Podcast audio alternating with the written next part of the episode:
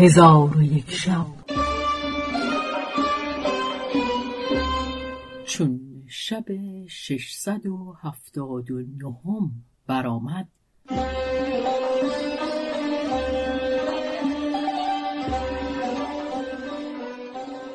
گفت ای ملک جوان مراد شاه با دویستن از افریتان سوار گشته راه ها همی زدند و قارت ها همی کردند تا اینکه به شهر شیراز برسیدند و بر آن شهر هجوم آوردند. مراد به قصر ملک هجوم آورد. او را بر تخت خود بکشت و از سپاه او خلقی بسیار هلاک شدند و بازماندگان امان خواستند و رکاب مراد شاه ببوسیدند. ملک ایشان را بشمرد.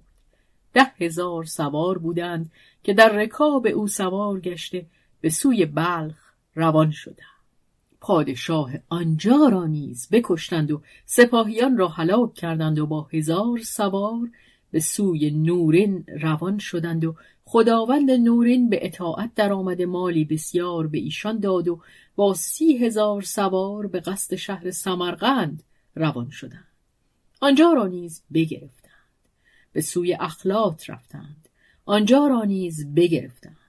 پس از آن روان شدند و به هیچ شهر نمی رسیدند مگر اینکه آن شهر را می گرفتند و به مرادشاه لشکری بی پایان جمع آمد و آنچه مال و توحف به دست او می آمد به لشکریان بخش می کرد. لشکریان به سبب شجاعت و کرم او را دوست می داشتند تا اینکه به اسپانیر مدائن برسیدند. به لشکریان گفت صبر کنید تا باقی لشکر حاضر آیند و جد خود را گرفته به سوی مادر برم و از کشتن او آتش دل مادر فرو نشانم و بدین سبب قتال در میان ایشان تا سه روز روی نداده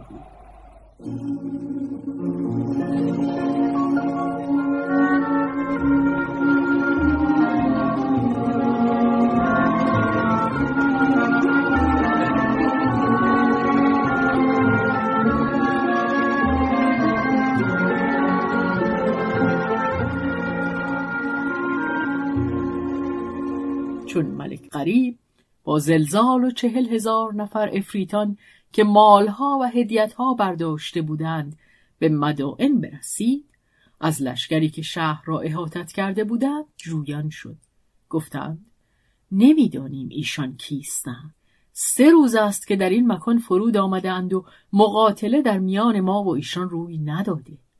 و اما مراد شاه مادر خود فخرتاج را گفت تو در خیمه بنشین تا من پدر تو را از بحر تو بیاورم.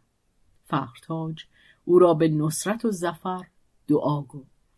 چون بامداد شد مرادشاه با دویستن از افریتان و ملوک انسیان سوار گشت. تبل ها بزدند. قریب آواز تبل شنیده سوار شد و قوم خود را به مقاتله بخواند.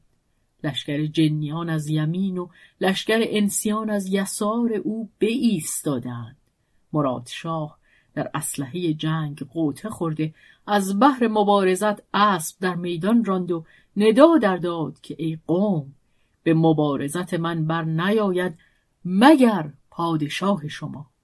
اگر او بر من چیره شود پادشاهی هر دو لشکر با اوست و اگر من او را بکشم مثل دیگران است.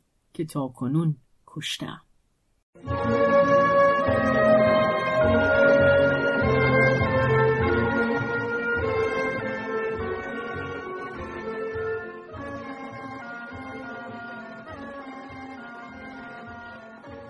چون غریب سخن مرادشاه بشنید گفت یا کلبر عرب خاموش شو. پس از آن به یکدیگر حمله آوردند. چندان که نیزه ها شکسته شد و شمشیرها از کار بماند و همواره در کر و فر بودند تا اینکه نیمی از روز بگذشت. اسبهای ایشان از کار بماند. هر دو بر زمین فرود آمدند و یکدیگر را بگرفتند. در آن هنگام مراد شاه به قریب هجوم آورده او را برو بود و بلند کرد و همی خواست که بر زمین زند. قریب هر دو گوش مراد شاه بگرفت و آنها را سخت بمالی. مراد شاه چنان دانست که آسمان بر سر او فرو ریخت. آنگاه به آواز بلند بانگ برکشید و گفت ای دلیر زمان من در پناه توام. پس ملک غریب بازوان او را ببست چون قصه به دینجا رسید بامداد شد و شهرزاد لب از داستان فرو بست.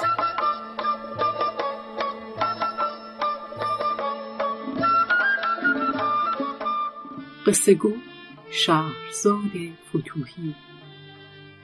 تنظیم مجتبا میرسمی